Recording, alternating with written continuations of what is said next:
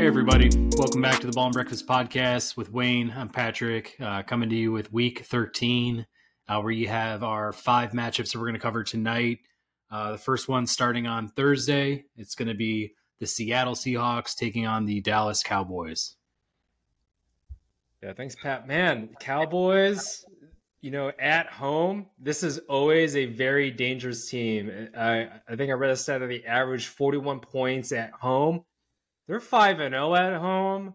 Uh, Geno, he's been a little banged up of late. Uh, so, you know, something to keep an eye on there. Obviously, he is most likely going to be playing in this Thursday night game. Um, and then DaRon Bland, too, has just been playing at an elite level. Like, who would have thought? Like, when I saw Trevon Diggs go down, I'm like, okay, maybe the defense, this isn't their year. But talk about, you know, making the most of your opportunity here seven receptions, 13, you know, pass deflections. I feel he, he definitely is like setting himself up for uh, you know, some defensive player of the year nominations, you know, in my opinion, uh breaking the the record right for touchdowns or for interceptions returned for touchdowns in a season, right? Like that's just nuts. So uh kudos to him. Um but yeah, you know, back to I guess more of the the game itself. Seahawks have lost three of the last four games and you know, now looking ahead, I guess the Seahawks, you know, they have the Cowboys, they got the 49ers, Eagles. Uh, you know, that's a really tough next couple games for them. A little bit easier afterwards, Titans, Steelers, Cardinals. So, you know, I feel like I feel like right now they're going to be trying to like, okay, let's see if we can get maybe one out of three from these teams. Uh, I just don't think it's going to be the Cowboys here. Uh, Cowboys, they're favored by nine points. I'm going to choose the over. Uh, you know, with the way I think the the Seahawks been playing, you know, not playing the best brand of football at the moment. Cowboys at home, like I mentioned, they just been killing it. Like if Dak Prescott, if we just took his stats, if you just played at home all the time, you got the MVP. You got Peyton Manning, you know, uh, th- throwing 50 touchdowns in a season here, but uh, that's just not the case. And yeah, I don't know. So I'm going to pick Cowboys. Yeah, getting that 40 point marker. I just feel like the Cowboys have a lot of momentum going on. Seahawks just not playing the best brand of football. And then, yeah, also the Cowboys, the schedule's getting tougher too. Uh, you know, with the Eagles, Bills, Dolphins, and Lions coming up. So I think for them, they're like, hey, we got to take care of business here and see if, you know, if we can get maybe a couple games from those tough, to, tough teams there. But yeah, picking Cowboys winning and going over the nine points. Yeah, yeah. Um, I mean, a 45 to 10 shellacking on Thanksgiving Day. Um, I mean, Thanksgiving, primetime games, like anything can really happen for them to come out and just take care of business. You know, it's pretty impressive, you know, despite, you know, a, a weaker, you know, commander's opponent. But um, yeah, in general, like at this point, the second half, you know, so far for Dak, um, you know, he's played MVP MVP type football. Um, like no no questions asked about that. I mean, the fact that they're more prone to beat up on the mediocre to bad opponent is something to always keep your eye on. Like I feel like there are those teams where, you know, kind of like the Dolphins, they get to those, you know, tougher elite matchups and, you know, it's anyone's guess who's going to show up there for the Cowboys. But, you know, as long as they take care of business against most of the teams they play, you know, there's not many elite teams around, you know, the league itself. So I think they're totally capable of, um, you know, beating the Seahawks this week. I mean, for me, Seahawks definitely feel like a team that's you know on the decline. You know, Geno was a little bit banged up, but he's also just kind of off the mark this year. I mean, had a, another you know, uninspiring game you know last week against you know the Niners. Uh, you know, Charbonnet was spelling Kenneth Walker. Didn't really do a whole lot with his carries. You know, the receiving corps like they just went off what Geno was giving them, so it wasn't really like anyone was really standing out. You know, on the offensive side of things, um, there weren't a lot of really silver linings there. I mean, the San Francisco 49ers, we'll talk about them in a little bit, but you know, they they just absolutely took it to them on the defensive side of things and now they go up against the Cowboys who's, you know, probably a pretty similar setup as as a Niners type team and it's like it's just going to be tough sledding for them. Um, yeah, something something's happened in Dallas in terms of you know getting Pollard to kick it back into you know his own gear and you know, really starting to get Brandin Cooks involved in the offense too. Like, you know, not not just depending on CeeDee Lamb to carry the entire load for that team. And uh, you know, Parsons is still just a you know a disruptor. You know, on defense, uh, easily one of the best you know players in the league. Um, so I'm with you. I think um, I think they can win by ten points or more. I mean, I think that's that's a fair bet to place. So, you know, I don't have maybe as much burning desire uh, to place that over, but I, but I I would say comfortably like I think they can beat them by ten points. Yeah, for sure. And you know the way I, I, even like pre, I guess Geno Smith being hurt more so, of, he just hasn't been playing uh, his his best. You know, so factor in the Cowboys and you know that defense that's creating turnovers, getting pressure with Micah Parsons, right? Like this is going to be a really tough matchup on the road for the Seahawks here. You know, Seahawks obviously having that uh, home field advantage. If they were to have that, like this could definitely be a different game. But for whatever reason, right, the Cowboys being in that big giant stadium over there, uh, they're just a different beast. And yeah, this just is kind of an unfortunate, I guess, to happen here. But you know, I think looking ahead for the Seahawks, if they can, you know, the Titans, Cardinals, I think those are two games that they can, you know, probably get off from there. And then they're still, I think that right now the six seeds. So we'll we'll see if they're able to, you know, make the playoffs. Uh, I think I think it's going to be them and you know either the Rams, depending on you know how how those teams match up. But yeah, it's it's definitely not going to be easy. I think uh, an easy road for the Seahawks to make the playoffs there. And then yeah, the Rams, it's kind of just getting their footing and seeing, you know, if they can beat these top level teams, right? Because I think that's kind of been their whole MO. And if they are able to do, you know, get a nice road victory against some of these competitive teams here, then I think that's just, just some things to look forward to, I think, the next couple weeks here. For sure. In our next one, we've got the Kansas City Chiefs going on the road to take on the Green Bay Packers. Yeah, man. You know, this Chiefs team, when their wide receivers can catch the ball, right? This team is unbeatable. like it's it's pretty simple as that. If when their wide receivers can catch the ball, you know, not have these uh, deflections here and there, right, and then getting intercepted by a safety or cornerback or linebacker, right, then this team is really talented and good. Uh, I think that that's like one thing to keep an eye out on is the turnover battle, right? You know, going on to the Packers side, when they beat the Lions uh, on Thanksgiving Day. And I appreciate all the call outs. I've, I've seen a bunch of Lions fans kind of come back to our videos because we definitely both, I think, predicted the Lions to be, to be victorious on Thanksgiving Day against the Packers. And then lo and behold, all the Packers fans, I guess a bunch of people are just going on YouTube and searching for people that have been calling out and saying that the Lions are just going to run away with it. So, yeah, the Packers, they got uh, three fumble recoveries against the Lions. And, you know, if they are able to create turnovers against the Chiefs, then there's a lot of magical things that can happen there, especially at, you know, Lambeau Field. Uh, Chiefs, they do give up the ball. They have a, you know, minus five turnover differentials. So that's just something to keep an eye out on there. But, you know, one cool thing I, th- I know from the Chiefs, right? And uh, I know you, you were kind of happy about this. They gave the ball to Pacheco, especially, you know, in the goal line area, was able to score some touchdowns. So, you know, if they're able to move the ball on the ground a little bit, you know, not be too reliant on the wide receivers, maybe catching the ball, you know, so much. Uh, I believe like they lead the league in drops and everything there. But yeah, if they're able to, you know, move the ball with Pacheco a little bit more there against this Packers defense, then uh, I think the Chiefs can run away with this. But you know, it's a six and a half favor for the Chiefs. Chiefs just have been playing really close games, and I'm not just gonna, you know, uh, get get them with anything like more than a touchdown, like to be honest with you. So I'm to pick the money line here uh, for the Chiefs. I do think that they'll be able to get this road victory, set themselves up, you know, for the um, the number one seed uh, out of coming out of the AFC here.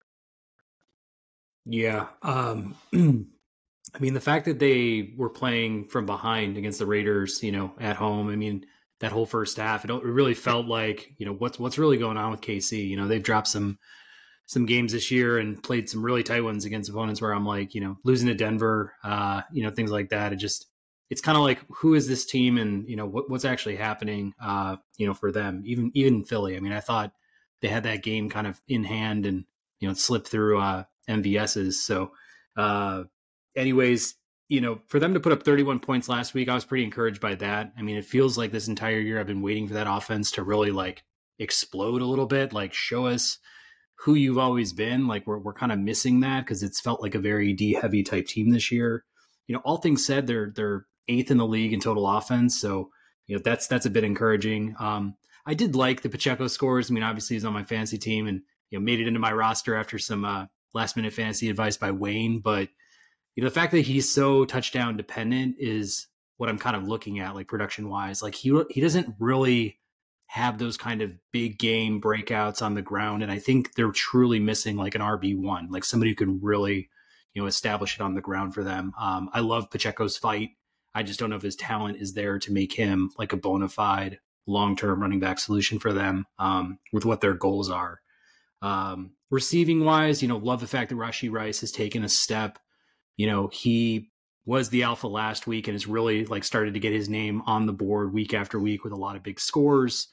Um, you know, I thought the defense, for what it's worth, at least last week, like they didn't show that same kind of pressure tenacity that they're usually, you know, accustomed to. Like, there's no reason why Aidan O'Connell should be going, you know, into KC and at least like bringing his team to, you know, a, a, tough matchup against Patrick Mahomes and the Chiefs. Like, so I'd like to see them come back out and play a little bit more tenacious. Um, you know, on the other side of things, I mean, I've really been encouraged by Jordan Love's progression here in the last few weeks.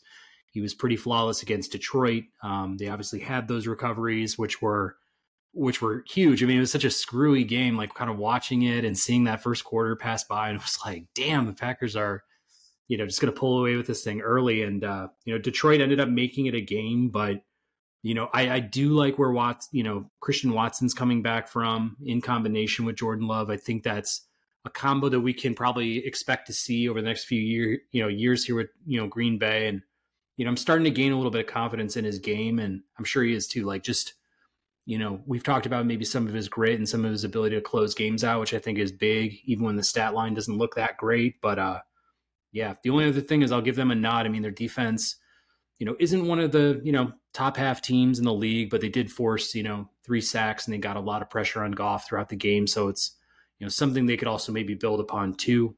Um, all that said, for Green Bay, I'm starting to gain more respect for them, um, just as a team. Like, can they get to maybe 500 this year or just short? Like, it's possible. And I think for them, that's a huge victory. Like they should take a lot of pride in that. But, you know, I, have got KC too. I think, um, you know, they go on the road. Every team right now who's who's vying, you know, at the top end of their conference, like they're they're trying to win ball games. They're trying to cement themselves with that bye. And uh, I think KC's got just a little too much um, for Green Bay to handle, and they'll they'll go over in this one. Yeah, definitely agree. I do think that this could be an upset special. Like it, there, there definitely is that upset uh, kind of thing. Like you were mentioning, uh, you know, Jordan Love's playing really well of late, and you know had that what 300 game, 300 yard game. Uh, I think what two weeks ago.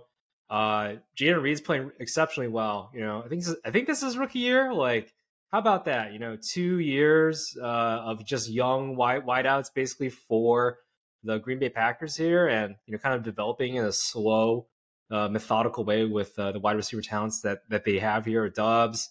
Uh, Watson, like you mentioned, like this is pretty interesting how it's kind of all put together here. Just young, talented players like growing in within themselves, and you know, not necessarily having that veteran uh, quarterback or wideout. You know, we we talk about how it was nice to have D- bringing in DJ Moore right for Justin Fields, and you know the, the Green Bay Packers are kind of going, you know, oh, we just have a bunch of young wideouts and then have you know this uh, quarterback that's kind of just sat there in, in, their system there for a little bit. So uh, def- definitely a different kind of model there, but uh, yeah, it, you know if I'm a Packers fan, I'm I'm looking on the bright side. I think for you know maybe going on to next year, uh, if they are able to get some momentum, I think in this second half of the season, right? You know, maybe you know, yeah, get some couple of dubs here. If they are able to, you know, get into the playoffs as like a wild card, then great too. So but yeah, here a tough matchup. Uh, even though it's at Lambeau, it's just a tough matchup uh, going against the defending champs, Chiefs, Patrick Mahomes, Travis Kelce, etc. So,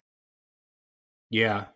Um, to your point on the Packers, it's like some of these organizations that are just perennial winners. It's like sometimes they can, you know, really put up fights with, you know, two thirds, three fourths of the rosters that they're accustomed to. And it's like you look at the Steelers; they're very similar in that sense. It's like you always kind of expect them to take that step back and have to go through some of their you know rebuilding and pain in their own you know in their own right like all of us you know uh fans of like losing organizations have to i mean it almost feels like we're lucky when we do make the playoffs and it's you know we get kind of excited about those rosters that we're we're starting to build, but they don't pan out in the same way. And it's like, how does a team like Green Bay just find themselves like in the fold for you know the wild card and, and all this after losing a guy like Aaron Rodgers? It's just it almost feels like it's not fair, but there's something about those organizations. It's it's got to provide a lot of confidence for these players and you know just just a lot of um, you know maybe knowledge that's just shared throughout that building that you know we can we can repair this thing and get us you know back on the right track.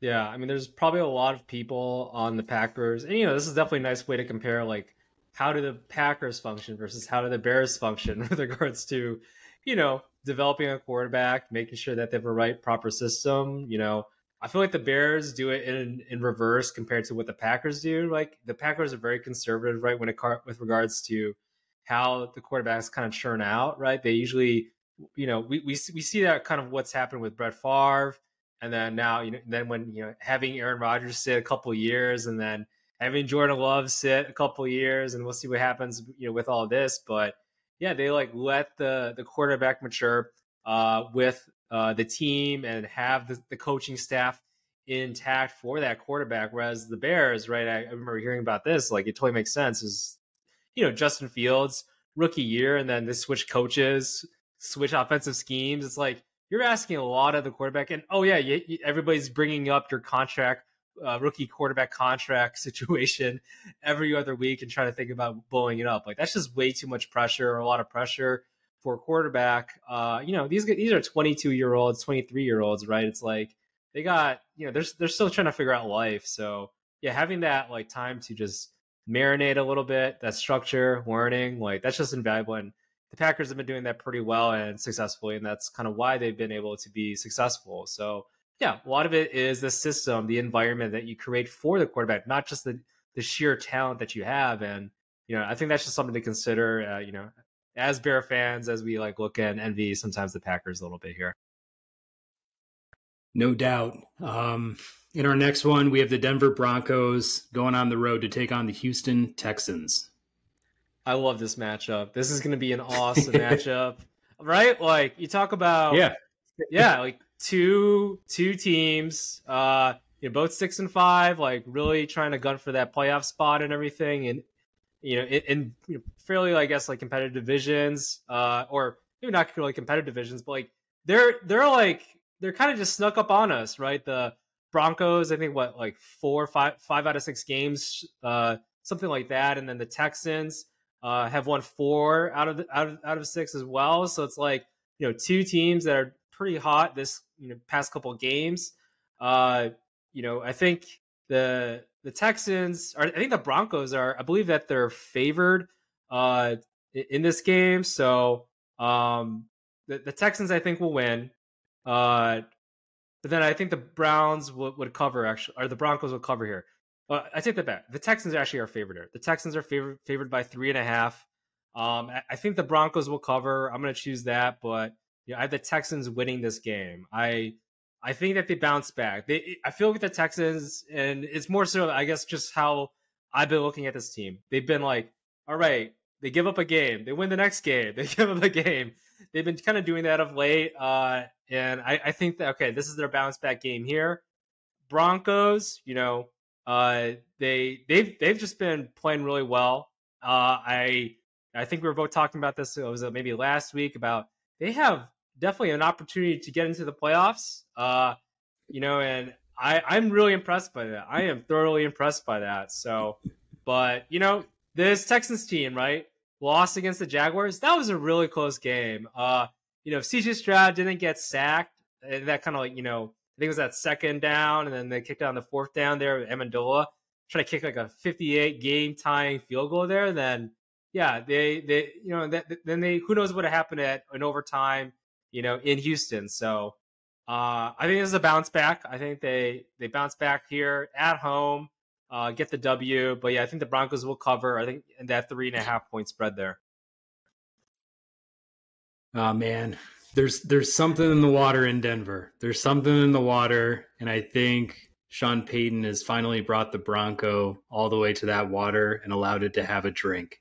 And I feel like I get everything you're saying, and I look at the stats, and I'm like, the team stats for both squads favor Houston.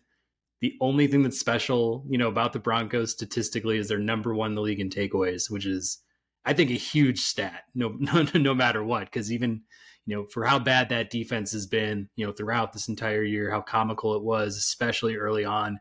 Like they they have this way about them of you know getting those fumble recoveries, getting big interceptions from the secondary. Last week they come away with four sacks, even in a game where you know Wilson had a very uh, pedestrian line, but you know they took it to the Browns, and the Browns you know have been one of the better defensive teams this year. Obviously they're they're missing Deshaun Watson and you know, playing a rookie at quarterback and everything like that. But there's something about this team and the mojo and the juju that they're, you know, currently experiencing where I'm like, man, I'm just going to ride the hot hand. Like I don't I don't think there's a lot of explanations that would make, you know, my argument any better. I just think there's got to be something that Payton Wilson have figured out about their team and like their their strategizing for these games and it's been fun to watch, man. It's been fun to watch week to week to see them come back, you know, have their little redemption story this year after a miserable, uh, you know, 22 23 and a miserable start to this year. And, know, something about Wilson, maybe he's, you know, re, you know, rediscovering in himself. He's no longer a punchline. I feel like he's showing that he's the competent, you know, uh, starting quarterback that everybody knew him to be. Uh, he can be a leader for this team. Like, he's not the same guy who was on Seattle, but in the same sense, uh, I think he's got you know some moxie to him here, and uh, yeah, I just think Sensei Wilson's going to show you know the little grasshopper C.J. Stroud like, hey man, like I've been in this league for quite a while, I've had some success here. I think you're the next thing coming. You're the next big thing in this league, but you wait your turn, man. You wait your turn. I mean, that's that's a very poetic of you, Panther. So, um, but I mean, no, that's good. That's a good way to put it. And you know, rookie, yeah, it, it is a nice reminder. CJ Stroud still is a rookie quarterback. Uh, now, you know, this going to the second half of the season, right? Like, there's more tape on him, so NFL defenses are trying to pick him up. And like you mentioned, you know, the Broncos are a turnover machine. They have, you know, uh, uh, Justin Simmons there at, at the safety position, like I think this is like the like third, fourth year in a row he's gotten like four or five interceptions or something. Like that guy's a ball hawk, so he definitely has been. He's going to be studying C.J. Stroud, seeing you know if he's able to uh, kind of identify any of his uh, you know his tell signs there. So uh, you know, hey, I mean that that might be something to look into, uh, you know, from the betting standpoint too. See, you know, maybe Simmons, uh, you know, get gets an interception this game, but yeah, no, there's this is definitely going to be a great game. I think regardless, you know, I'm very much looking forward to it. Uh, I went back and forth on it. I think originally picked the Broncos, so you know, something to look forward to. I think overall in this game. So yeah, a lot of fun things I think is going to happen and kind of come from this game, and you know, we'll see. I'm very much looking forward to both teams and how they finish off this season, though. For sure. In our next one, we have the Detroit Lions going on the road to take on the New Orleans Saints. Man, you know, uh, Detroit Lions here. Uh, tough loss, right? Tough loss on Thanksgiving uh, to the Packers. You know, we mentioned before those three fumbles, right? So, like, you know, I think uh, the Lions, like, it's it's essential, essential that they are able to kind of keep the ball here. you know, the Saints, they this team has been a little underwhelming, a little bit. You know, they I think coming into this NFL season, a lot of there was a lot of talk about you know their schedule playing in the weak division. A lot of you know i know i did and a lot of other people predicted them to kind of just like run away a little bit with this division. You know I, I, think this is a team that a lot of people thought you know derek carr he was kind of the missing piece here. Like this team just needed a you know somewhat stable quarterback and derek carr kind of fit, fit the bill there. But you know he he hasn't really been playing the best uh his best brand of football here you know there's been some you know, kind of uh uh scuffles i guess or misgivings between him and like Olave, you know, the top wideouts, and yeah, the, the just the makeup of this team just doesn't feel right at the moment. So, and they've lost two in a row, you know, against the Vikings and the Falcons. Um, you know, that being said, like, hey, now you know, going to the Lions side, the, the Lions have fared well on the road. You know, they they're four to one on the road, while the Saints, you know, this is going to be playing in uh, New Orleans. Saints are just two and two. You know, and for uh, a team that's supposed to kind of run away with the division, like you know, yeah, being two and two at home, at, you know, at this uh, stage of the season, not the greatest there. So uh, Saints, I think this will be the key thing here. Saints have a bottom half run defense, you know, and that really favors this Lions team that really, you know, wants to run it down through your throat, and that really sets up play action, you know, for uh, Jared Goff and and getting the, the ball out there. So I think that's something to keep an eye out on, you know. And this this Saints secondary though, they're elite. Like they're playing really well. You know, we can talk about Honey Badger, but uh, you know, Lawrence Taylor, like this this secondary is really talented.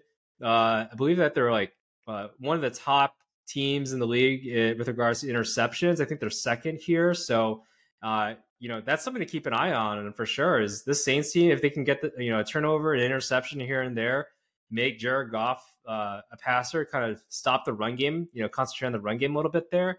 They can certainly, you know, turn out in this game and, and, and that can be a recipe for victory for them. And obviously, you know, moving the ball as much as possible. So, all that being said, I think the Lions are just mad.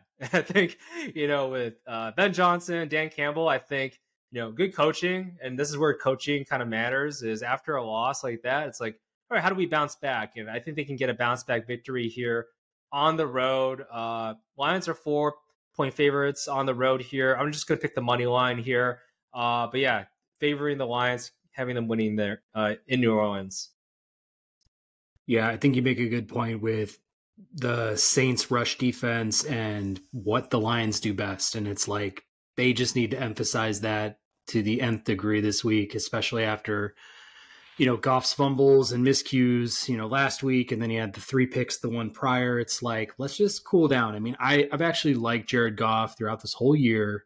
And these last two weeks, he's really looked incredibly, you know, pedestrian, foolish.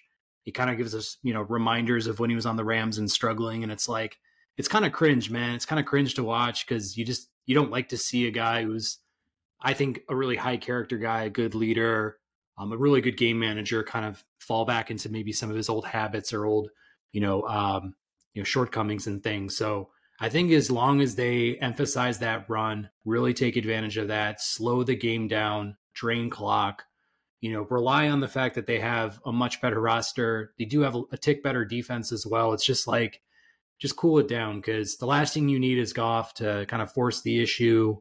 Um, maybe he's got an errant throw here, erratic throw there, and you've got Honey Badger back there, you know, you know, gobbling up a couple more picks or something like that. Like that's not the game they want to play this weekend. So, and everything you said about the Saints, like I want to give them a big, you know, a big home victory here. I want to get them, you know, back to even, back at the top of the NFC South, but it's just too hard for me to do, especially with you know how they've played over the last few weeks and this whole year has just felt like very very middling type you know performances from them and um i just i don't know what their identity is i don't know who they are as a football team i don't know like what david, david you know derek carr is you know these days i mean i feel like even in his prime it was like well he, he's got the numbers but it never really translated to you know playoff playoff victories things of that nature um olave you know, is he is he going to be able to play this weekend? Just you know, coming off a concussion, like that's a that's going to be a huge loss for them, especially how you know productive he's been. Um, so for them, it, it would have to be the Alvin Kamara show again. It's like,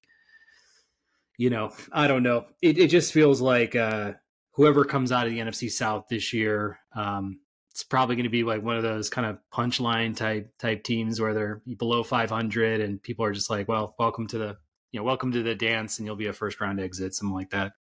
Yeah, yeah. I think I do have like a bet uh, from the, be- the beginning this season because uh, you know I was looking at this uh, this NFC South. It's like anybody could win it. And I, I think I picked the the Bucs. You know, kind of as a you know a side bet here, just like a low amount there because the odds are pretty good for them to or or the the, the payout was going to be good. It was like four four x or something like that. So I don't know. I'm like, yeah, anybody can still win this division. I think uh, the I think believe the Falcons are ahead right now. Uh, last time I checked. So, uh, but yeah, it's like anybody can still win this, and I think it's going to go probably till you know the last week of the season with regards to whoever kind of you know takes that that one playoff spot, and you know who knows what can happen in the playoffs, but. Yeah, whoever kind of comes in, they're gonna have a lot of question marks. It's definitely gonna be one of those. Wait, do you belong here? Like, do you seriously belong here? Uh, maybe not, but I don't know. That's that's the NFL. That's how things are structured here, and yeah, kind of disappointing with how the Saints have been playing, and you know, David David Carr's turned out here because you know, yeah, this is a you know, on paper at least a talented team, but they just haven't played that way, you know. So yeah, uh, the Lions though, yeah, I think they get a bounce back win here for sure. Yeah. With all this, it just makes me, you know, reminded of the fact that, you know, we should really in pro sports just blow up all these divisions. What's the point? There's no point. Just reward the top seven teams from every conference. Like, I get it if you want to represent teams from different regions and you know, maybe teams that are more small market getting an opportunity to to play inside the you know the playoff system and things like that. But I feel like there's a lot of parity across the pro sports now, where you know just the way that uh, you know payrolls are structured and you know revenue sharing goes and luxury taxes go. It's like there's chances for everybody to make it in. Like let's just get the best teams in there. Yeah, and I get it. It's like this balance, I think, between you know trying to develop uh, rivalries, right? You know, the, the whole idea of divisional rivals and stuff. But it's like, I know, I think at this time now, you know, it's been like hundred years of football and stuff. It's like, all right, I think some rivalries have been established, and maybe we can continue on with some of those. But then, you know, from a playoff standpoint, yeah, let's let's see which teams have had the most victories, and you know, yeah, let's let's let's have that play in as a factor. Um, and then yeah, maybe there's like one or two teams out there that the you know a certain team can just play like on a continual basis and kind of keep the rivalry like you know bears packers right? Something like that. So uh you know it's like yeah and, and then going between i think afc nfc thing uh, uh, teams a little bit more i think that could be interesting as well. So yeah just something to think about out there. But yeah you know like from a quality standpoint uh whoever comes out of this division is going to be you know blood in their eyes uh and and you know have have a makeshift uh, type of you know team. I feel like compared to some other ones, and yeah, just just a lot of disappointment in terms of overall quality football. But I get it; it's business, and I think that's what their whole thing is, just trying to get you know some regional representation out there. Uh, but you know, at the end of the day, I think all us football fans just want good football. So yeah, yeah, fair points. In our last one, we've got the San Francisco 49ers going on the road to take on the Philadelphia Eagles. Hey, this is this is it. This is it, right? Uh, I mean, the fun part is, right? The 49ers are favored. They're favored by two and a half points here. And like, how many teams? How many teams? You know, this late in the season, right? Uh, the Eagles, what? Like, I think they're 10 and one. Uh, like an underdog. Like, who, who would think, right?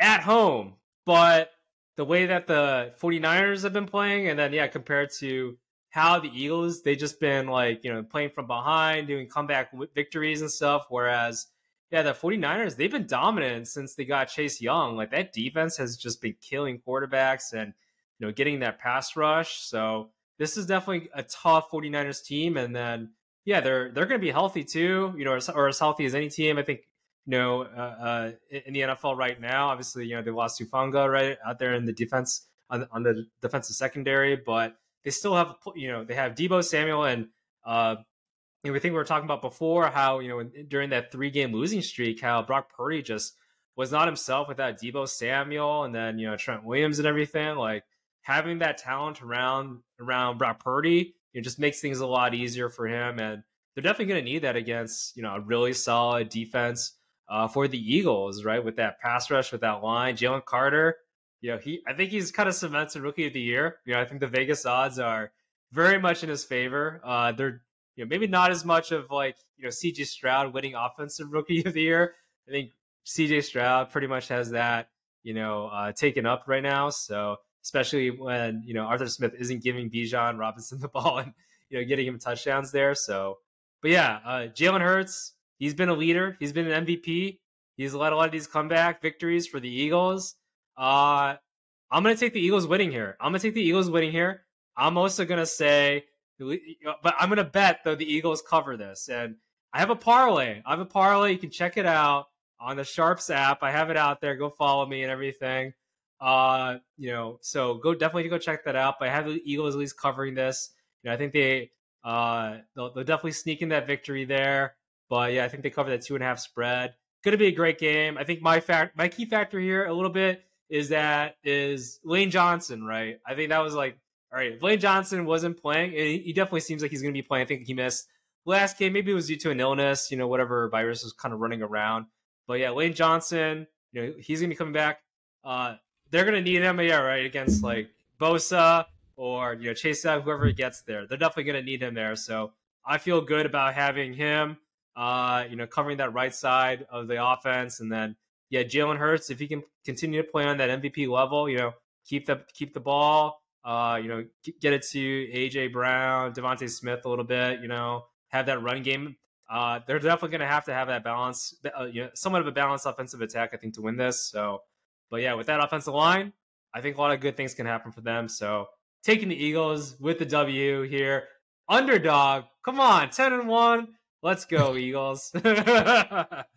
Man, they've been like, yeah, the cardiac kids like all year with these comeback wins, these tight matchups, and you name it, great opponents, inferior opponents. Like they've just been playing some, some really, uh, you know, uh, I don't know, I don't even know the word to put it. It's just like every game feels like you're on the edge of your seat, like waiting for them to drop one, and they just don't. Um, but I think overall, when I look at San Francisco, I mean, coming off a week where they had six sacks 12 QB hits, um, some fumble recoveries. It's just like, man, this this team, and that's just the defense, you know. And then you look at the offensive side, and it's like everyone's healthy. They've just got a stacked wide receiving crew. They've got Christian McCaffrey, who could probably be MVP this year. I mean, honestly, with a like a, a batch of quarterbacks that have been, you know, the stars haven't performed to star levels. The mediocre quarterbacks are making, you know, much bigger strides this year. It's just like a very different type of year uh, in NFL football. But CMC has been that one consistent where he's going to get all the ground yards he needs. He's going to get stuff through the air, and he's just you can't you can't guard him. You can't you can't guard him. Like he's he's just a you know he's just a twitchy uh, you know he's a menace out there. So I, I just feel like Philly at some point like they just I just can't see them continually winning these games. And I've I've picked the other team so many weeks in a row now where I feel like I just need to continue to double down against the Eagles. And it's funny because I've actually I've always liked the Eagles. I've always like had a you know soft spot for them, especially with you know Hurts and the the whole team. And um, this will definitely be a game. I mean, this is the NFC Conference Championship right here. I don't think Dallas is in the same league as these two. To be honest with you, like they've had a great year, but in the same sense, it's like I think when push comes to shove, and you know the the chips are at the center. I feel like these are the two teams that have the most you know, fortitude. They have the most confidence. Uh, they have the most talent, in my opinion. Um, totally looking forward to this matchup. Completely surprised that the Eagles are underdogs at home, uh, especially being you know a first place team. But hey, man, if there's one team that I think they're maybe going to have to play chase with this year, um, this is San Francisco 49ers, man. I think I'm getting to that point where if they stay healthy, I mean, they're they're my favorites to win the Super Bowl at this point. I mean, my team kind of dropped out um, due to a Burrow injury and had San Fran taking them on in the Super Bowl. But at this point, it's like, man, they just play their game. Uh, I don't think anyone can stop them, man. Seriously. I mean, I, I mean, I I've said this is yeah the, the 49ers best roster I think in football when you you know go through the line of uh, from you know quarterback to fullbacks to uh, you know return men, whatever. Like just a stacked roster overall. So, uh, but yeah, you know this Eagles team, they're pretty stacked too. Uh, you know, and yeah, it it'll be interesting. And yeah, to the point with, with regards to the Cowboys, right?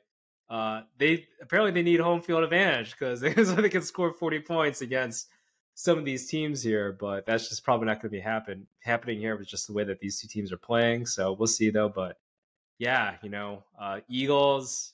I don't know. Like, I I think at least Vegas had uh, Patrick Mahomes as the leader for MVP. I think until like last week, I believe. So it'll be interesting to see how you know now Jalen Hurts is right. I think after last week and leading them that comeback, you know, against the Bills, which both of us right, we both picked. I think the Bills to win that game against the Eagles. And yeah, the Eagles just pulled it off there. So I know, I know, I know.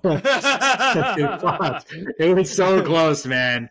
And I do like I like the Bills a lot, you know. So I'm like watching that game, and I like the Eagles too. But I just like, yeah, I was feeling like good about the Bills get going in there, getting a huge win for themselves, and man, just again and again and again, like they're on the opposite end of the luck um, in this year's uh, you know football exactly. uh, season so far. Yeah, yeah, yeah, yeah. No, and I don't know. Yeah, it's it's just one of those things. I I feel like yeah, with the Bills, it's like you know, you can only be in contention so much. And maybe the, the Bengals are feeling that a little bit, albeit, you know, they lost the quarterback. But I think the, the football gods, but, you know, they have a sense of humor to these things. It's like, okay, uh, you know, Bengals, yeah, you were in purgatory. And then now, yeah, you, you, you got a, you know, a generational type of quarterback and, you know, one of the best wide receivers we've seen of recent years, a Chase. So it's like, yeah, you're just gonna have to lose your lose your quarterback for a year. You know, it's it's happened to Tom Brady and the Patriots before too. So you know these things just happen, and yeah, the football god football gods are just not in their favor uh, this season. And then yes, yeah, similar thing I think with the Bills at the moment. So we'll see if they're you know able to make it to the playoffs. Um, but yeah, I don't know. Yeah, these two teams though, it'll definitely be a battle. I think great game. I'm you know gonna just it's hard for me just to pick out a straight out winner pick out a money line. But yeah, the Eagles got them covering, getting that dub. It, it will be an awesome game though. I I, I mean, this definitely I, it has the makings of the of a Super Bowl. I feel like more so of you know compared to I think any of the teams that are coming out of the AFC at the moment. Yeah, no, I'm with you. I think if these two teams were independent of any conferences, I think everybody would love to see them go at it in the Super Bowl this year. Um, well, I guess that's a wrap for our weekly matchup coverage. Uh, if you're still with us, subscribe here on YouTube. Um, you know, rate, review us anywhere that you may be listening. Follow us on Instagram at Ball and Breakfast. Check out the Sharps app. Wayne's putting up his parlay. Uh, Wayne, what's your what's your actual handle on there so people can find you? Yeah, it is. It is like my full name. So Wayne Pua W A Y N E P U A. So, uh, yeah, definitely follow follow me. You know, give me a you know uh, I think give me like a fade. I think is what they call it. I'm still trying to like get acclimated to all these uh, all these you know terminologies and everything here on the Sharps app. But yeah, hit me up. Let me know what you think about my bets. Uh, and you know, bet responsibly for sure. Uh, but yeah, definitely check it out and support the podcast. Uh, link in the description, you know, to support the podcast there. So, but yeah, I don't know. Uh, definitely gonna be exciting week of football for sure. Yeah, and before we close on football, I had one question based on what I saw around the the social media universe regarding our Chicago Bears. Uh, you know, I posed a question to you know a friend of ours in the DM section of Ball and Breakfast on Instagram. But essentially, the picture that was circulating around social media was a verified tweet of an NFL source saying that President CEO of the Bears, Kevin Warren, may be looking to move on from Eberflus and Poles, you know, after this season concludes. Now, Wayne, I think my question for you, we've talked Eberflus enough. Like we've we've talked about what we think. I don't know how much we want to get into him, but when I looked at and Poles, that was the one thing that stood out to me, and I want to know how you feel about that. I have mixed feelings about Poles, like up to this point, right? So he's definitely done a lot of good. And hey, you know, no GM has a perfect record. You know, John Lynch, you know, doesn't have a perfect record. You know, got Trey Lance traded up for him, right? You know, big mistake, uh, et cetera, et cetera. Uh, but yeah, no, no, no GM has a perfect record, but you got to hit on the coach. I think that's my biggest thing. Eberflus, if Eberflus has to go, I almost kind of see that as warranted as Ryan Poles has to go. You know, so I'm I'm kind of with it. That being said, if I had to like gauge who's you know in a way more responsible for everything here, it's Eberflus. It's they they they didn't really have that veteran coach. I think has been my my biggest thing, and I think that's more so on that might be on Eberflus more so of maybe Ryan Poles, and I don't know the interactions that that were to be had there, but you know Eberflus uh, should have gotten some sort of veteran offensive coordinator so he can concentrate more on the defensive side, you know, more on the morale and dealing with all the personalities. I think that was the biggest biggest thing. Getsy sucks. Worst offensive coordinator in the NFL. Like, did we did we not watch this Monday night football game against the Vikings? Pathetic. You know, I, I thought I was looking at John Shoop. Do we all remember John Shoop? uh, Bears fans with all the screens that were behind. King like, the screen pass, yeah. This, yeah, like the screen is like the greatest thing ever. Like, like come on, you know, you got to have a better game plan than a screen pass. Like, how is that like uh, a third of our passes? Stupid in a modern day NFL. Like, no wonder Mooney is pissed. Like he's like, you're gonna go to screen pass to Cole Kmet, our tight end, who's like 270. He doesn't run a 4-4, or 4-3, like out of all the players. Like, come on. So Getsy has to go. I mean, it's a whole mess. It is a whole mess. And I'm definitely not in favor of like just completely shuffling offensive court. Like this is this has been so bad for Justin Fields. This whole scenario has been terrible for Justin Fields of not getting the proper coaching staff personnel. And you know, we talked about this. Like, yeah, this is kind of like what the Packers do is they get the coaching staff in place, they get, you know, veteran quarterback, veteran presence in there, people that know what they're doing, and then get young talent to kind of, you know, learn from them. Justin Fields has said nothing. Nothing. Like Andy Dalton, I think like that's like the most, you know, senior type of uh uh, person or personnel that's been in a position uh, for an extended period of time, right? He was a, he he was the senior quarterback, but the rest of the of the you know NFL coach, a head coach, the offensive coordinator, right? They're all just noobs. They're all just kind of figuring things out. Like you need a little bit of continuity. So to answer your questions, like I mean, kind of you know, Poles he he kind of trusted Eberflus, and Eberflus has been stupid. To be honest, stupid. So like, and that goes to Poles. Like, great, you got the first pick. You know who? Eh, I, I mean, it'd be nice to know kind of how that interaction happened with the Carolina Panthers, who's like, man, we fleeced you. But like, you know, the Panthers had to have had some say in that trade. Obviously, you know, they did it, getting rid of their top wide receiver, getting rid of you know the top pick in, this coming year's draft and not having the support for Bryce Young. So great, they're idiots too. But you know we got we got to look at our organization, uh, what Ryan Poles has done. Great, you got some great trades there. You know uh, the Montez Sweat deal looking pretty good in my opinion. I know a lot of people are kind of comparing with the Chase Young deal, but it's kind of one of those things, honestly, where you know Chase Young uh, you know, he might not be there. He might not re-sign there with uh, the 49ers. So it's kind of a rental type of third rounder. And maybe that's where a lot of uh, teams kind of, you know, they didn't like that production from Chase Young. I get all that, right? But yeah, made some bad mistakes on the on the head coaching. You got to land the head coach. You gotta you gotta have a coach that has a plan of getting veteran coordinators in there, veteran coaches in there. Because right now they're just all a bunch of noobs making noob mistakes and we've seen that, especially for developing this franchise, quote unquote, right? Quarterback. Now we're trying to have to figure out, right? It's like, you know, do we get uh, uh, Caleb Williams? I know there's a lot of talk about that, and yeah, I don't know. All that, kind of all the, everything. You know, I know, you know, we, we can make what we want about the Apprentice and uh, the person that was heading up the Apprentice, but if you ever watched the Apprentice, right, if you remember, it didn't matter if you know the lower tier person you know screwed up here and there as much as if the head project manager of whatever mission was happening there you know if he wasn't overseeing that if he wasn't questioning if he, if he wasn't asking the detailed questions. And that's where it co- comes to ryan poles. So to me ryan poles you're fired. Honestly like this is it. You're fired because you did not get the right head coach. You did not ask the right questions. You did not get a game plan for the coach to make the proper decisions in personnel and hiring Luke Getsy, who's been the fucking worst, the fucking worst offensive coordinator in Bears history. Man, I, I, I gotta stand up and like maybe give you an applause for that whole rant. That's that's amazing. Uh, more than I bargained for when asking you that question. Man, I mean, I'm I'm totally with you. Like these two years, uh, you know, with these two at the helm, like they've been pretty ugly. Um, you haven't seen any of the progressions. You don't really feel any sort of confidence or bright lights, you know, in the distance for Justin Fields as a member of the Bears.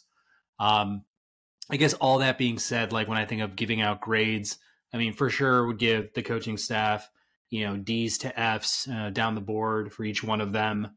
When it come to Poles, I am like super conflicted because I mean, for me, there's been some positives and some negatives there. I mean, the trade from last year was amazing. I feel like, you know, some things have worked out. The Claypool thing definitely was a failure, but you know, I, I think that's a slip up that you know he can he can kind of see, you know, with two eyes wide open, kind of make sure he doesn't make those kinds of mistakes again. I hope he learns from that kind of situation.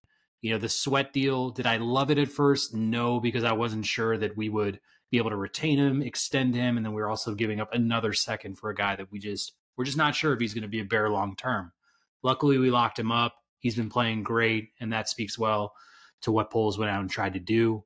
Um, I'm still one that will probably harp on this Jalen Carter thing for as long as you know time could possibly, you know, play out here. I just feel like with what happened, you know, in the first few rounds total, in the way that they drafted in last year's draft, that had a ripple effect for the rest of our, you know, our draft last year, and and that matters because you look at what we did in the second, third rounds. We look at the defensive players we drafted; they've been huge busts. I mean, I'm glad that Darnell Wright's showing that he is, you know, worth his weight and gold. I think he'll be, you know, a solid, you know, tackle in this game. He'll continue to do, you know, the things that he, you know, does best. And I think he'll be an anchor for our line moving forward. Would I have loved to have a game breaking defensive tackle, uh, you know, right, right in the middle of that line for years and years to come, and then supplement those second, third rounds with just the best player available. And there were some linemen still on the board in the second, third round where I've been totally comfortable grabbing them. Um, but you know, there, there's a couple. So I'm giving you some pros. I'm giving you some cons there. I think the thing that I walk away with is, yeah, this has been like an utter failure up to this point.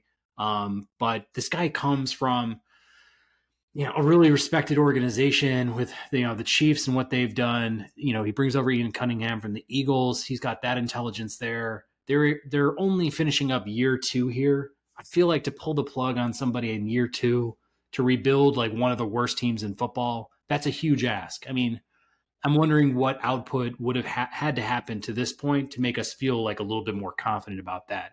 I mean, I definitely see those coaching flaws. The performance on the field is pretty, you know, cringeworthy. I'm super happy the defense, you know, starting to look like a real unit out there. I mean, they're starting to look, you know, pretty scary, pretty pretty imposing, and that's only going to get better, I think, with some some more roster additions and some time for some of the youngsters. But you know, on the offensive side, that's where you want to see more of that progression as we get you know into year three of Justin Fields here, year two of this you know this whole core um, as far as the executive staff, coaching staff goes. But you know, it's definitely fallen up short in that sense. Um, I think for me, it's next year. Next year for me, this off season, you know, the way the you know this whole uh, you know, this year finishes up, looking at our draft, looking at what we do with those offseason dollars, and then what goes on, you know, in that first half, you know, through the second half of next year is where I'm going to have a much more clear view on on who we are, who Poles is. I'm hoping we have a new coaching staff at that point, starting with the head coach on down, but it's hard to know. I just feel, yeah, there is a part of me that's like curious, you know, it's like, man, I would hate to cut this guy off when I still have that little you know, that little uh that little bit of curiosity of like, hey, we brought this guy in here for a reason. He was really respected around the league. Like, let's give him one more chance here. That's just, I guess, where I'm coming from. Yeah, no, for sure. I mean, I guess my question is would there be a scenario where we keep Ryan Poles, but then get rid of, you know, or ask him, hey, you know, we'll keep you. We like some of your decisions. You perfect? No but you made a terrible head coaching decision. You made, you know, and he got a terrible offensive coordinator. Uh, can you do better? Like get a veteran, you know, uh, head coach or veteran offensive coordinator to help develop Justin Fields more. Like let's, yeah, get Marvin Harrison Jr. Let's uh, get a, you know, oh Fashanu or you know maybe a defensive end or something if we want to trade back, you know, whatever, right? And the, and the draft, and then maybe get you know a few missing pieces here and there great, yeah, but you need to get rid of a head coach. Like, would you? Does that sound good to you? You think, or do you feel good with keeping some continuity for Justin Fields and his development with, you know, Matt Eberflus with Getsy and his scheming, or you know, do maybe do you want to get a change in there? Definitely, definitely want wholesale changes when it comes to the coaching staff. I'm, I'm completely on board with you there. I mean, I feel like you know Kevin Warren has floated the you know the Jim Harbaugh situation. Maybe Kevin Warren steps in, makes that coaching decision. Maybe he's that last say at the table. You know, maybe it's a group exercise of how do we how do we make this work? And uh, you know, when I think about who would be the replacement GM, who would be the head coach? Like if Jim Harbaugh happens to go elsewhere or stays at Michigan for some reason, I'm really like critically trying to think of like what kind of coach do we bring in here? What is that name? Who does that end up being? And you know, if we go the GM route, are we just plucking you know another assistant GM from a top you know team this year and hoping you know he's what we thought Poles would be in a lot of situations? Like it's hard to know. I mean, at least when it comes to the next coach, if it doesn't happen to be Harbaugh, which I think we've we've discussed last week about how much we would uh, you know uh, bang on the table for a guy like that. Um, to me, I mean, I, I think you've got to look at, you know, what what Philly's been doing with Hurts. You know, I can't say there's a lot of guys from Baltimore I'd love to pull just like on Lamar Jackson because I feel like over his you know tenure there, it's been a bit mixed. I don't know if it's like due to the coaching staff or whatever else, but like, you know, you look at what Steichen's been able to do, um, you know, over in Indy and Gannon out in Arizona early on in the year. I felt like he was showing some signs of you know, kind of being able to, you know, create a roster and create um, continuity there, guys that want to play, you know, to win. I feel like you got to find somebody who can you know, really scheme for the type of quarterback that Justin Fields is at this point, an offensive mind, um, and just and just try to get this thing figured out. I mean, we've just you look at the history of Bears head coaches, and it's just hire after hire. I think we all sit here and we like scratch our heads about like what the hell were they thinking? Like you pulled somebody from the CFL, like you pulled somebody, you know, uh, who you know, kind of seemed over the hill in a guy like John Fox. Like there's just a lot of things like over the course in time where it's like, where did you find these guys? Like Dick Jauron and like just just others. It's just every every single hire is like who? Like Eberflus? Like, you know, which country is he from? I've never heard of this guy. You know, like it's just can we just pick the next best best guy in line for offense? Like find that next best offensive coordinator and get him. I mean, I 100% agree. Like, you know, do we remember? I mean, like, even the just this past uh, head coaching, like Eberflus, right? Like, did we contact Doug Pederson at all? Like the Super Bowl winning, uh, you know, head coach there, and you know, we, I, I think I made a comment of like, look what they're doing with the Jaguars. Look what they're doing also too with the Texans. But yeah, I mean, maybe more specifically the Jaguars. There, just having uh, a coach who has a history of winning, uh, who won a Super Bowl with Nick Foles, right? You know, and and yeah, having like their GM's doing a tremendous job with that roster. Like they're starting to develop to be like a, you know, a uh, 49ers light or like an Eagles light, just to the complete roster. I think they're very talented. They're making a lot of great moves. You know, they're shoring up the defensive line and you know, I, think in this NFL, a lot of people have said, right, and this is kind of what's been happening. You need that st- that uh, you know an edge rusher or some sort of defensive line disruptor.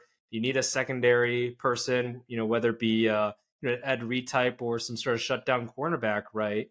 Uh, and then you also need uh, a quarterback, obviously, and then you know at least like one one person to throw to, right? And and that's kind of like the major staple things I think that you need for this modern day uh, NFL. You know, yeah, it definitely helps for offensive line and such as well, and scheming, etc. So I don't know. It's like, I mean, I know as NFL fans, we, we think it's kind of easy, right? like, don't don't trade for Chase Claypool. You know, get a maybe more veteran type of head coach in this situation.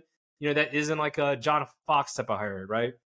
But yeah, I don't know. I think there's just a lot of a lot of just bad feelings, bad juju that the Bears have been feeling of late. And man, you know, I, I think we're kind of we are kind of you know looking for the next the next thing. But at least like you know, if we were to compare ourselves to you know one of our divisional rivals, right, with the Lions, right, they had some momentum coming in with Dan Campbell. They had that you know kind of good feel, even when they were like one in uh, I think they they were like one in fifteen, like was it three seasons ago or something like that.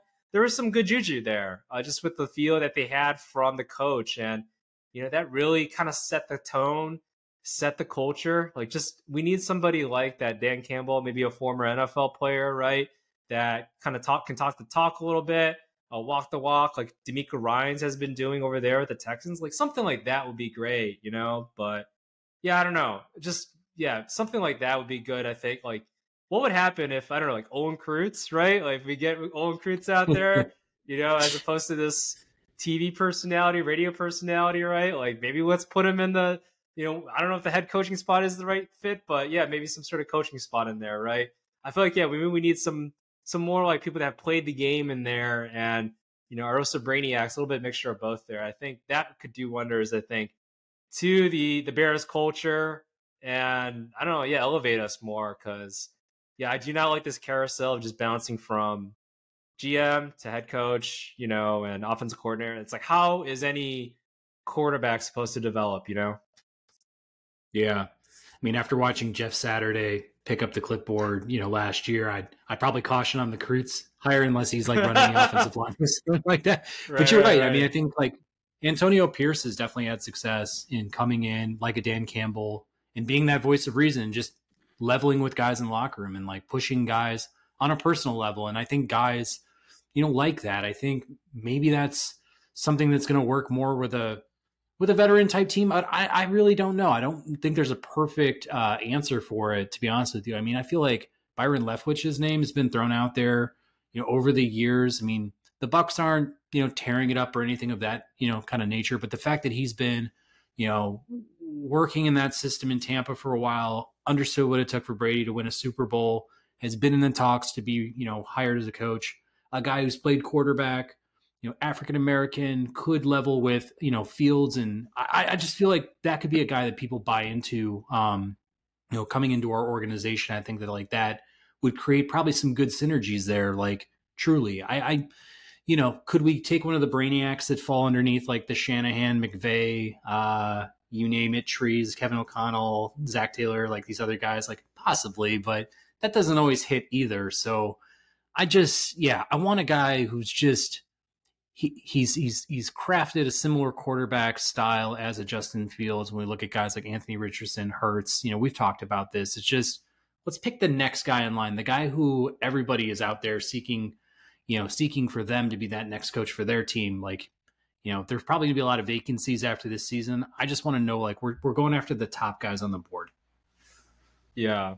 Are there any top, uh, you know, coordinators or uh, former head coaches that you're maybe eyeing that kind of fit the bill here? You know, I think, you know, I've tossed the the name of Bobby Slowik in there a little bit. Uh, has you know uh, that Kyle Shanahan pedigree there. He was, uh, I think he was an assistant uh, for the offensive side. I forget which one exactly, but for uh, you know, during his time in the 49ers. And then, yeah, now he's developed uh, CJ Stroud, you know, and that, that offense looks amazing, right? And, you know, we've spoken before, like, you know, that, that team, like that roster didn't have too much. Like, at least it felt like it didn't have too much, right? But, you know, yeah, they added, you know, Tank Dell and then obviously CJ Stroud. Like, they're, I think they're out, you know, outperforming what a lot of expectations that were kind of bestowed for them at the beginning of the season. And, you know, I think a lot of that has to do with Bobby Slowik and what he's able to do there. So I would be in favor of somebody like that. You know, would it be ideally that you know nice to have somebody a little bit, a little bit more offensive coordinator, uh, uh, you know, pedigree than just one season? Yes, but I mean, I don't know this. It, that that's like just a great you know uh, thing he's been able to kind of manufacture over there. Um, but yeah, I, I I digress. Did you have any candidate you were you were looking at? Yeah, I mean, we've talked Harbaugh. I think Byron Leftwich is another guy we should probably just have an interview with, like really get to know. Um, Brian Johnson, offensive coordinator from Philly. And we've talked about even Ben Johnson, offensive mm-hmm. coordinator from Detroit. I think he's gotten a lot of um, praise across, you know, football in general. Um, but again, I'm open to seeing if there are coordinators out there that have been established, offense, primarily, I would say. But if there's a defensive coordinator that's obviously whipping up, you know, the type of schemes that, you know, make your mouth water and stuff like that has proven his performance over time, like look at some of these better performing organizations, ones that are set up similar to the structure that we have, and just say, like, hey, I think you're, you know, obviously the next guy in line here. Like, let's give you a shot. But yeah, of my short list, those are some of the names that I would probably go with and probably have Harbaugh at the top of my list. Yeah, I mean Harbaugh number one. Uh, yeah, you know Leftwich, I, I, definitely have a little bit mixed feelings with him. Like I I think I initially was very like adamant about him, but then I think there was just this whole idea like once Brady left that team, it was like, you know they they didn't do too much compared to like when he was there. So you know, how much of that was him versus, you know, uh, uh, just kind of Brady being Brady there, right?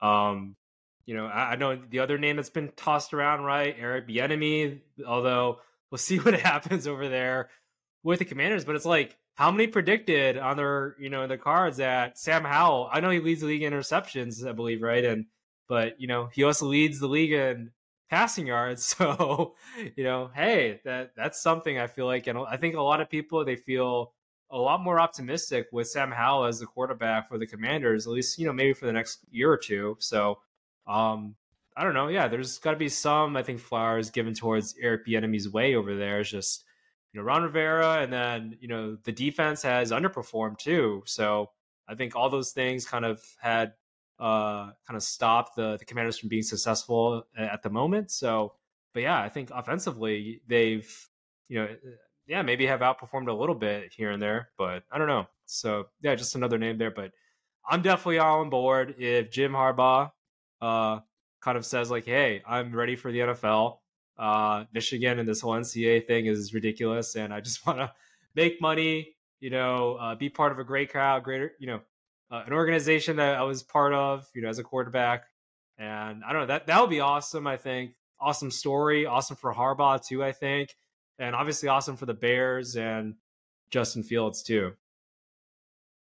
Yeah, I think Bieniemy is a great um, name to throw out there as well. I mean, I feel like when he was hired in Washington, he was kind of like placing that pressure. He's like the second man in charge, like almost you know, Rivera, you better turn this around or that's your replacement right there. So I could definitely see him stepping into the head coach role for Washington, um, based on the fact that I think Rivera, um, after Del Rio has been, um, you know, fired as well, I think like he's he's probably going to get canned after this one too. But uh, hey, the connection to Poles there, you know, Kansas City, like that'd be that'd be some familiar territory for both sides, and that might be a great a great partnership. Um, there's another guy in Kansas City named um, Matt Nagy who's had some good. T- but I'm, I'm, just kidding. I'm just kidding.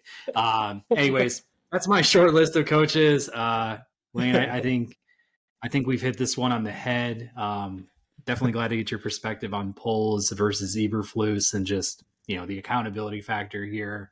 Who may or may not get fired, but uh, folks, you know tell us what you think in the comments section. We'd love to hear what you think about Poles, Eberflus, the Bears, you know, coaching decisions, roster decisions, like whatever it is.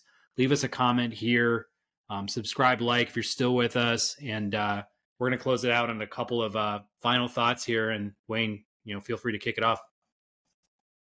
Man, Berber, it is cold in here. Like, I don't know. I've been freezing. I, I don't think I've stepped outside uh, except really to get packages. That's about it. But I don't think I've ever stepped outside the past couple of days because it's been freezing here in Chicago. So, um, you know, had some nice hot chocolate. Uh, and then, you know, hey, Thanksgiving just passed as well. And I have a bunch of turkey in my fridge. Um, curious, Pat. Curious, Pat.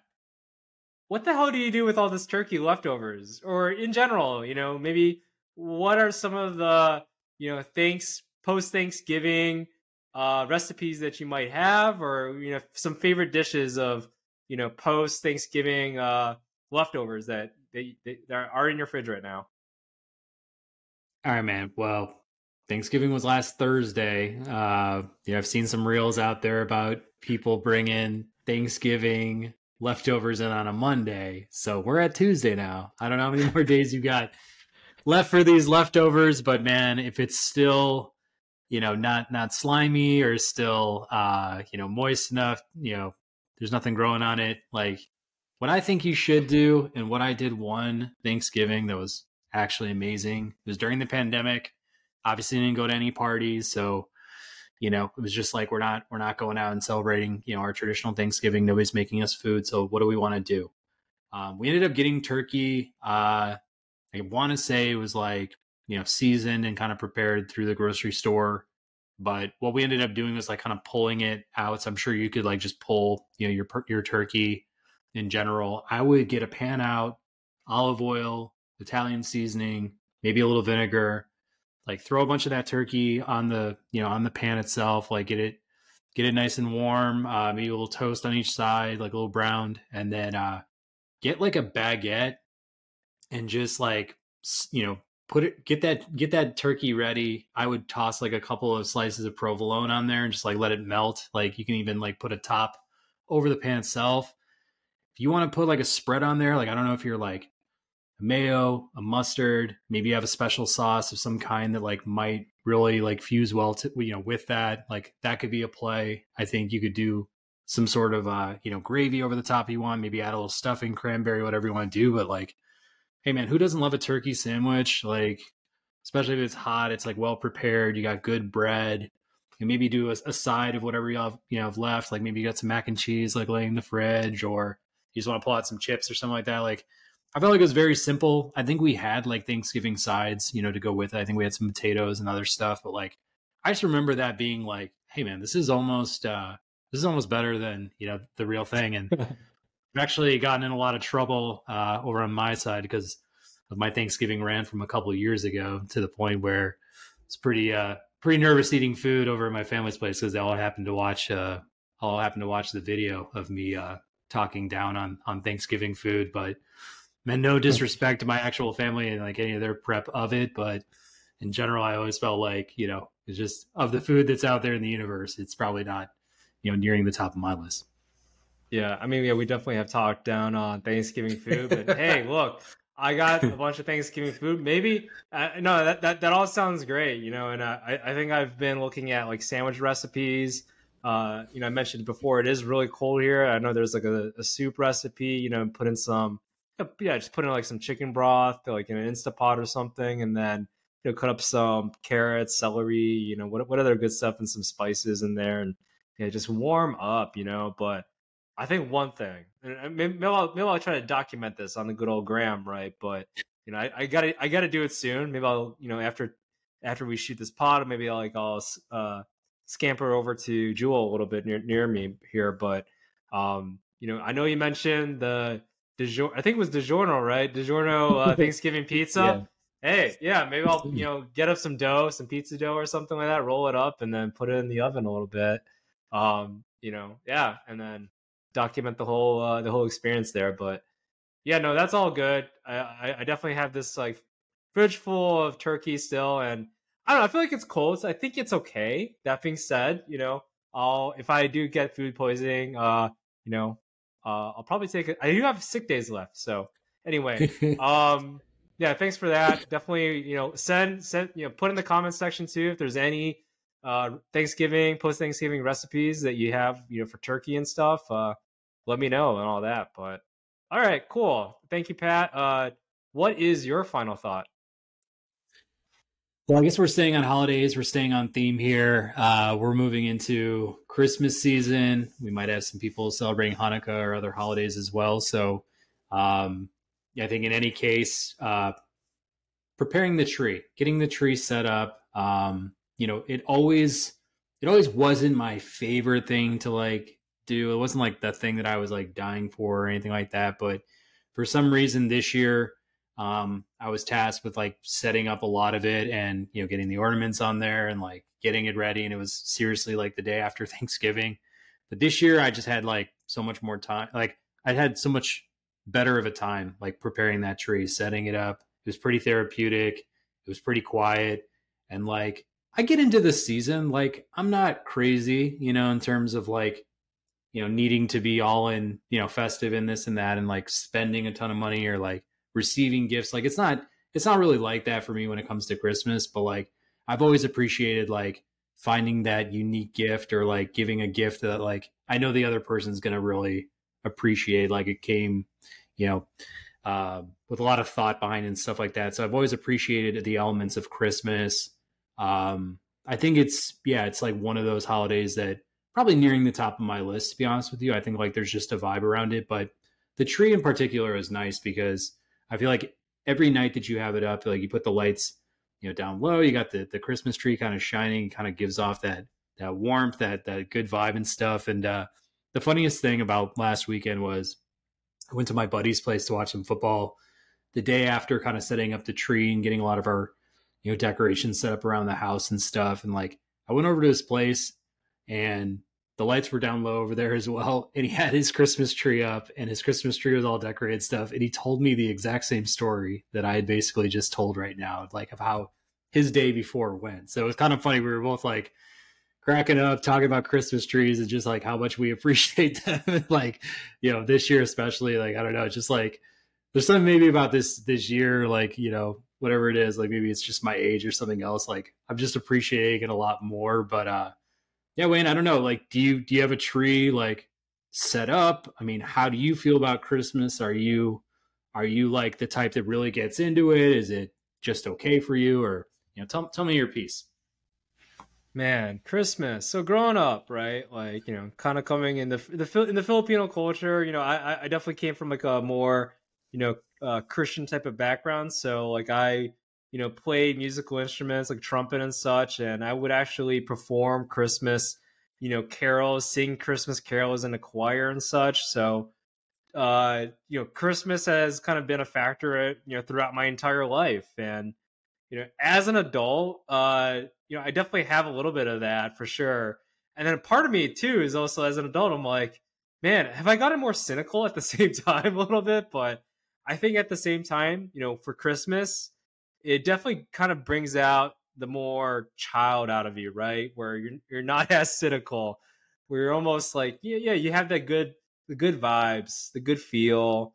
Um, you know, nothing like ha- you know being cold and then going to like a nice warm fire, or you know, maybe in my case, uh, a nice Netflix uh, fire episode or something. You know, so. Uh, but yeah, I know. I, I think I, you know, as I get older, as you were talking about, it's like yeah, I, we I think for me, I, I'm becoming I've, I've definitely have appreciated uh Christmas in this time of year. Um, you know, financially it's nice too because it's like oh I I have the financial means you to actually like give presents like good presents, not like oh I I can only afford like a five dollar you know Starbucks card for you know your your your mom and dad right.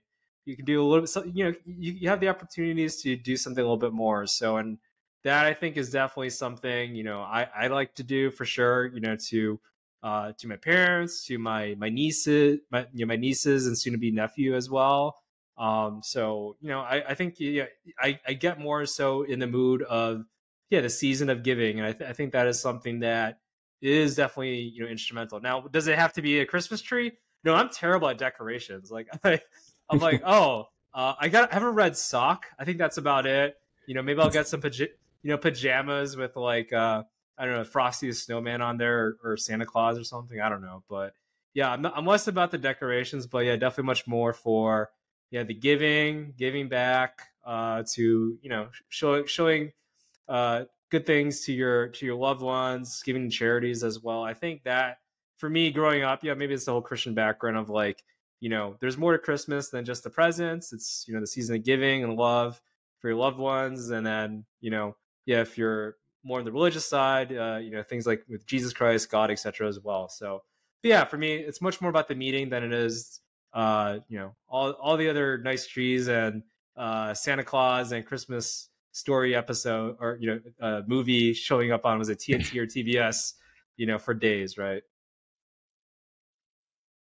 Yeah, no, I'm I'm I'm with you. Um, yeah, I think we're on the same page here. I feel like I'm appreciating more and more now, especially because I have a family too. And it's like, it was fun to see my son like put up ornaments and stuff and get really excited about like actually acknowledging like it's a tree and like this isn't normal and like what is this whole thing. So it's kind of like the start of what he's going to experience uh, in the next handful of years now. And like I get to be a part of that as well. So it's like really, really cool and everything like that. And it does kind of feel like we're going full circle in a lot of ways too. Like you, like you're saying, you feel like you're a little kid, and it's like, yeah, I can kind of start to feel that again, which is like definitely different. Um, yeah, but it's cool.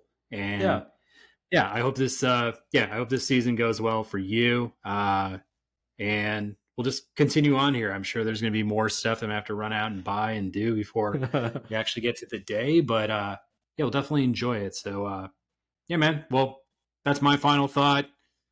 You've had yours. Uh, we are in the thick of the holiday season here. Uh, folks, before you go, subscribe, like, comment, do whatever you want to do. Look at our uh, beautiful Titan Nutrition 10% off discount code down there and get ripped in bulk for your you know holiday sweetheart and you know you'll you'll thank us later but uh anyways stay with us uh we'll, we'll be back next week and uh, yeah, thanks again for joining the Ball and Breakfast podcast.